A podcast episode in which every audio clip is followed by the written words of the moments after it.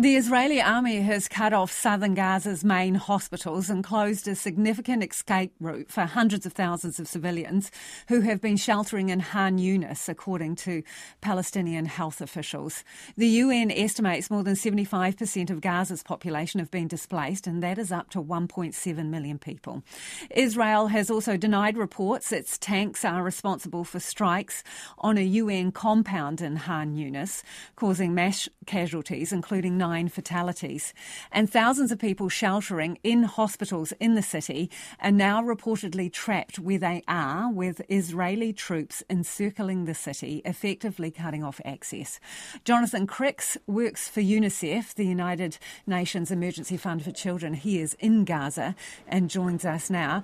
Hello, Jonathan. Can you tell us exactly where you are and what you have seen of conditions? Good morning, good afternoon. I'm um, in Rafah, uh, which is very close to the Egyptian border. I'm four kilometers away from the place where intense fighting is taking place. And I arrived just yesterday. Uh, what I can tell you is that I, it's absolutely striking to see the number of makeshift tents that, that are everywhere, everywhere, hundreds and hundreds of of those tents, and I see the children uh, who are uh, uh, hungry. They are uh, really without any resources. And as UNICEF, we are very, very concerned because the issue of uh, the lack of food, the lack of water, the issue of the intensity of the bombardments, all this is, is becoming uh, absolutely unbearable for, for the children who are uh, uh, recently displaced. Just to give you an example, um, the, the, children uh, who have moved recently in uh, the south of the Gaza Strip, they have 1.5 liters of water maximum per day, and that is to drink, to cook, and to and to and for hygiene. So the situation is is really devastating.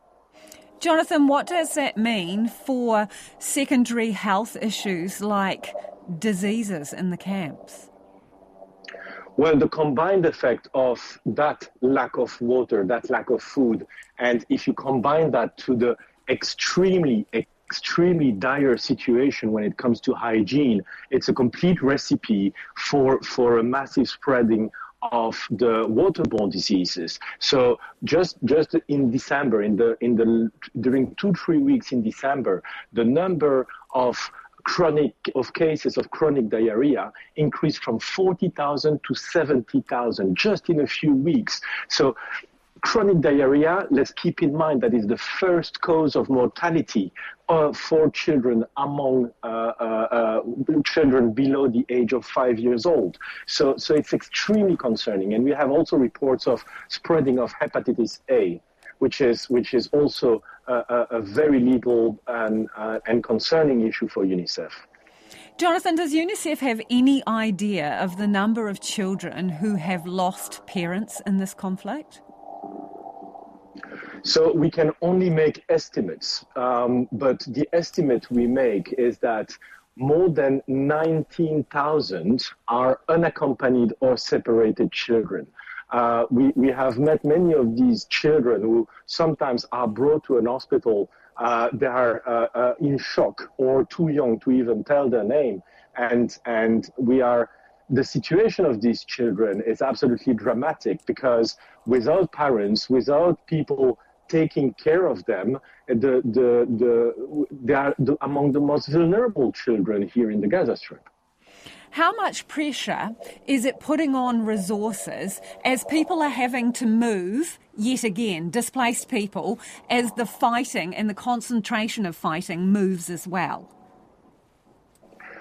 Well, it's the, the, the number, the estimate of the number of people who have uh, uh, arrived in the in the area of Rafah is approximately 1.5 million, and I mean, we, we have to realize how small that territory is without sanitation, without toilets, without any kind of tap water. These people are living in tents. It's a huge sand field filled up with tents and, and, and people living in, in, in very difficult situation.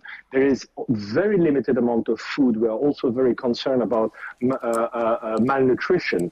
The, the, the situation is categorized as catastrophic, severe, acute malnutrition situation. So, so th- those children have, have literally nothing. So UNICEF uh, uh, and other UN agencies we are bringing in water, we're bringing food, we're bringing medical supplies for the injured children. Uh, uh, but these supplies are not enough. And I want to take the opportunity to uh, thank the, the, the, the New Zealand uh, the New Zealand population was supporting UNICEF in, in its efforts to try to provide that humanitarian aid.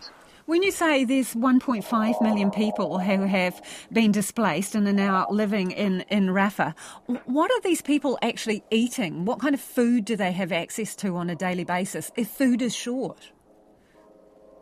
So the, the, we, we, we made some surveys, and most of these people are basically eating um, bread.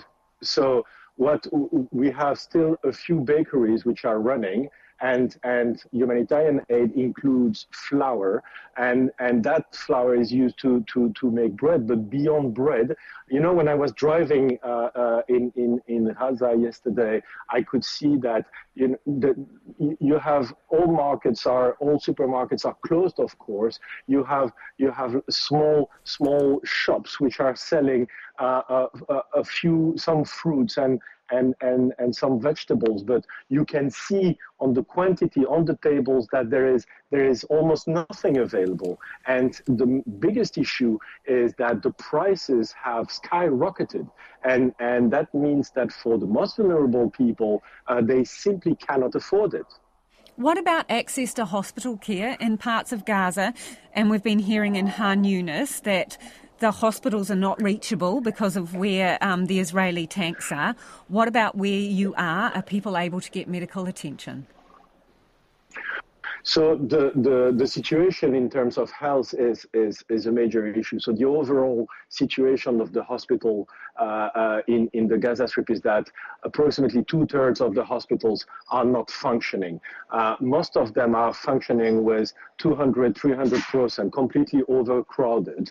Um, so the, the, the, this is a situation uh, where it is absolutely important, and UNICEF and all the UN organizations are doing it. We are repeating consistently to all parties to this conflict that civilian infrastructures like schools, like hospitals, should not be targeted, should not be used for any kind of military purposes. And that is absolutely crucial because we have reports of many children who are injured. We had several children who are in uh, um, intensive care in, in many hospitals. And it's extremely difficult to evacuate them. It's literally impossible to evacuate them uh, due to their conditions or due to the security conditions.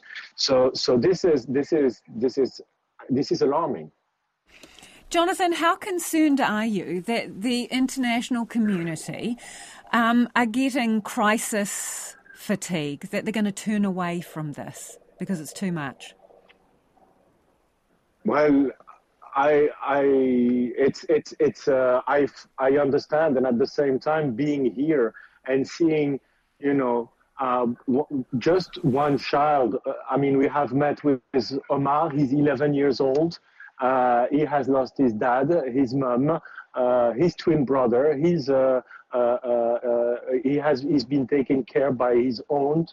they're living in a tent, and and that and, and Omar, he's always closing his eyes. And why is he closing his eyes? Is because this is the only way he can still see the faces of, of his parents. Uh, uh, and he's uh, scared scared to, to, to lose that image of his parents. And I think that uh, I think that uh, empathy and, and, and humanity uh, must prevail in, in, in, in, in the face of this extreme catastrophe. Thank you for your time, Jonathan. That is Jonathan Crickx, who's with UNICEF, joining us live there from Rafah in Gaza.